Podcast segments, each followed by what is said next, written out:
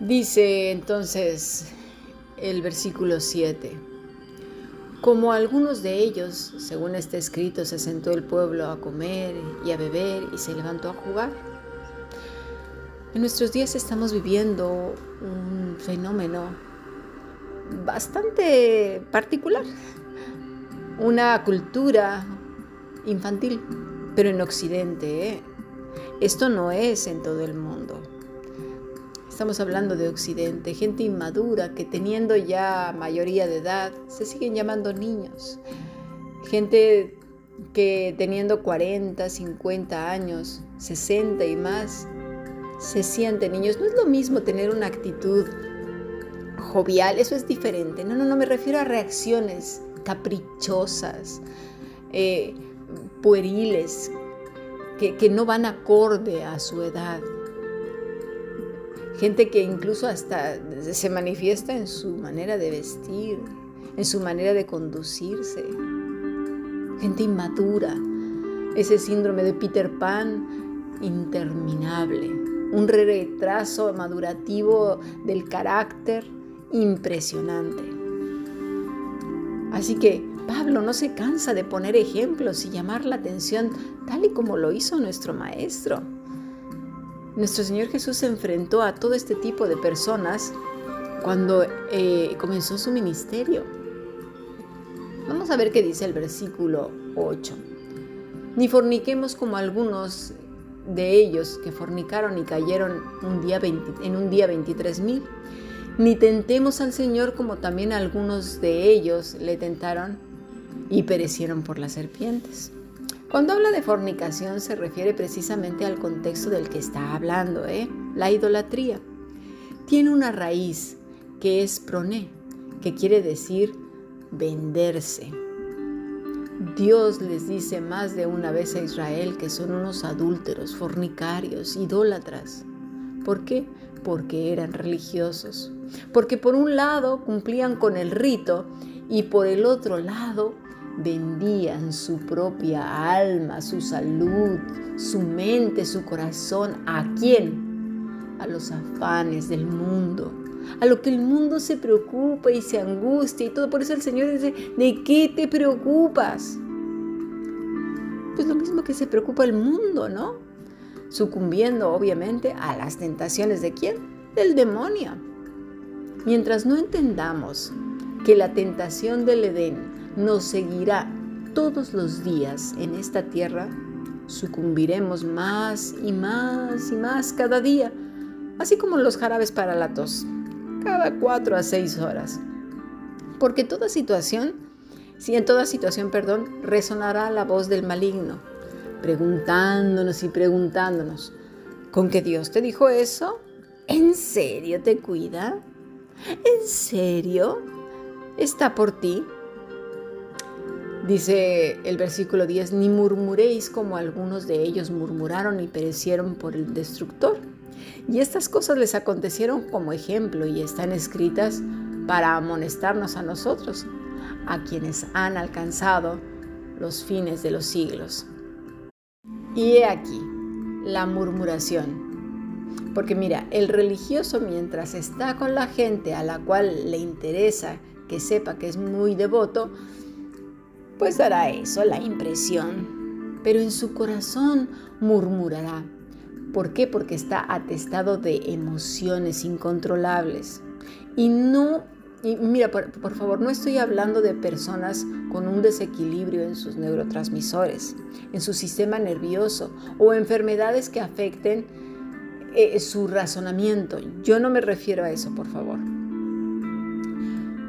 Bien, pues los israelitas nunca estaban contentos con nada mientras andaban en el desierto y, sin el desierto, ¿eh? Si era rojo porque querían verde, si era alto querían bajo, si era pan querían carne, si era agua pues entonces vino y venga, va, y así nosotros.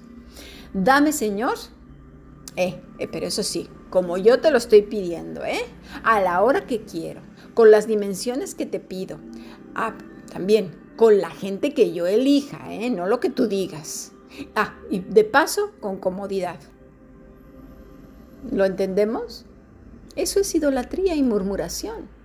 ¿Por qué? Porque estamos confundiendo a Dios con qué.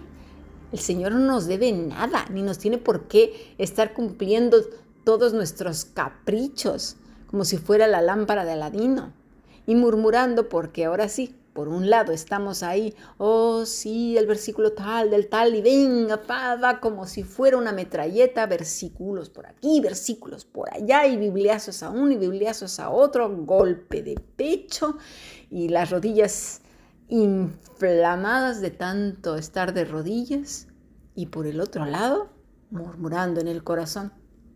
Eso nada tiene que ver con Cristo, ni con él, el que lo que dijo él, hágase tu voluntad, ¿verdad? Y no la mía. Eso obviamente no quiere decir que no debemos de pedir nada. No. Mira, por eso Jesús habla siempre de un remanente.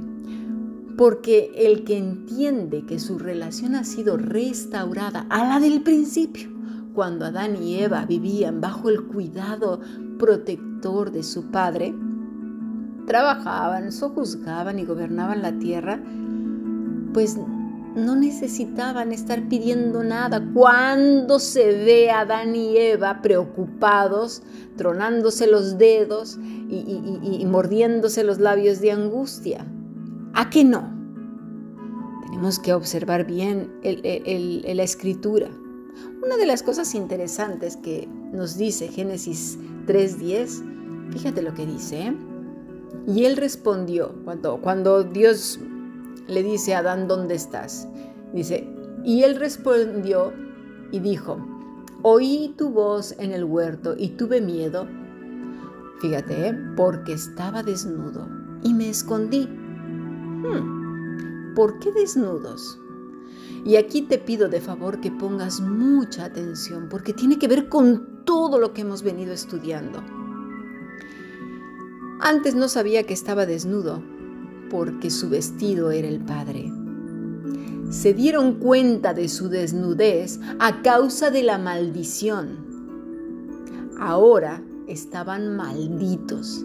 El vestido que era el amor del Padre, su cuidado, misericordia, protección, todo lo que Dios es, ¿sí? había desaparecido plif en un momentito. Por eso, ahora, ahora mismo, tú y yo estamos vestidos de Cristo. Cristo es nuestro vestido. Y obviamente los que hemos gustado, entendido, comprendido lo que pasó y nuestra gran necesidad de Cristo. Porque los vestidos que heredamos son vestidos malditos, vestidos de inmundicia. El que es religioso con sus ritos está vestido de qué? De ritos, de religiosidad, de delantales frágiles, inservibles, que se quemarán y no servirán para nada en el día del juicio.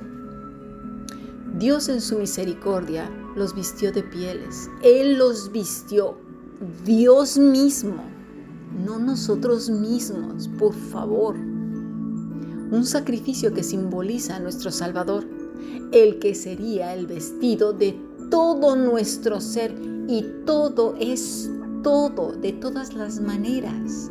La palabra todo es todo en todos los idiomas. Y mira quién se los devoró. ¿Mm? Fueron devorados por serpientes, volviendo otra vez a nuestro capítulo 10 de, los, de Primera de Corintios.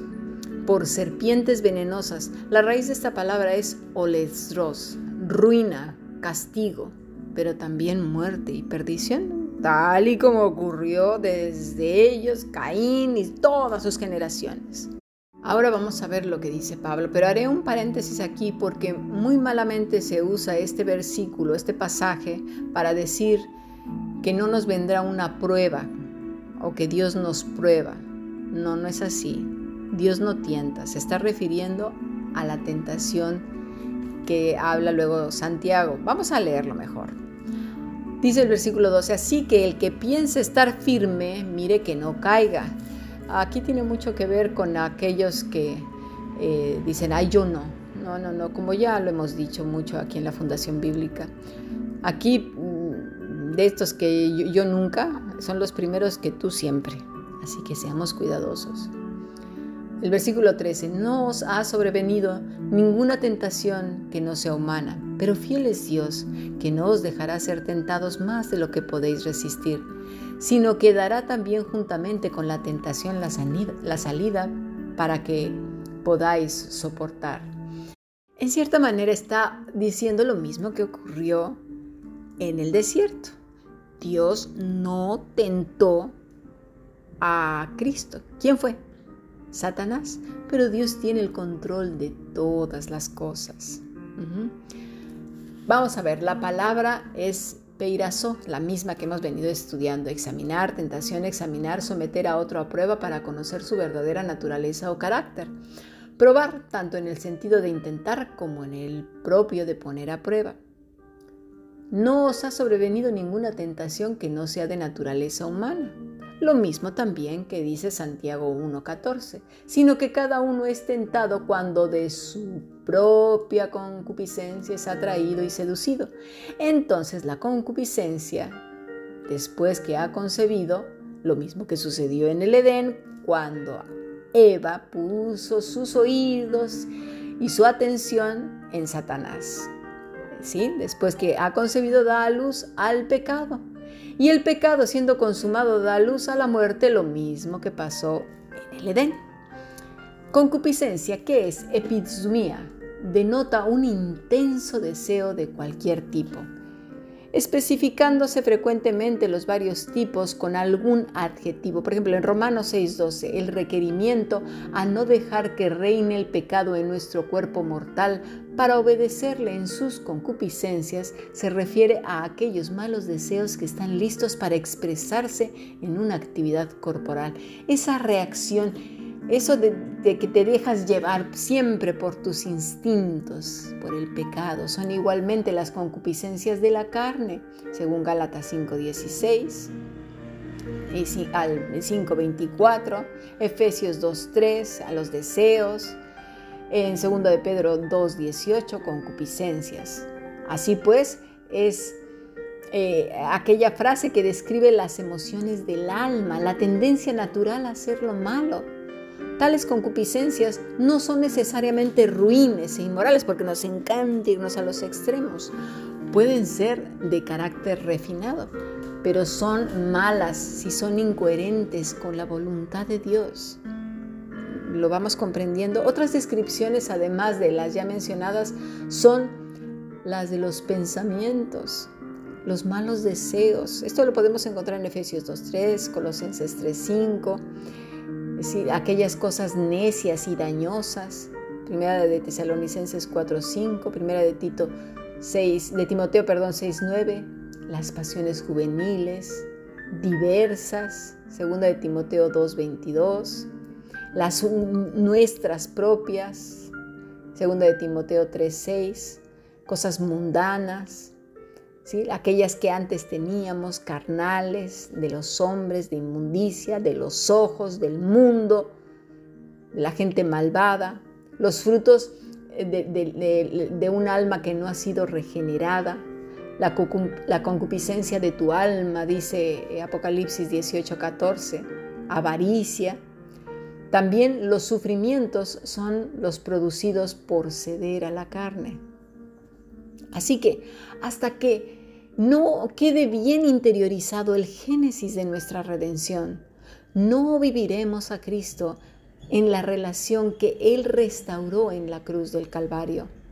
En cada victoria, comenzando desde que era niño, atendiendo a los asuntos de su Padre, lleno del Espíritu Santo, en gracia y en favor con Dios y con los hombres, en la tentación que, más bien en la intención, ¿verdad?, de poner a prueba a Cristo, Satanás en el desierto.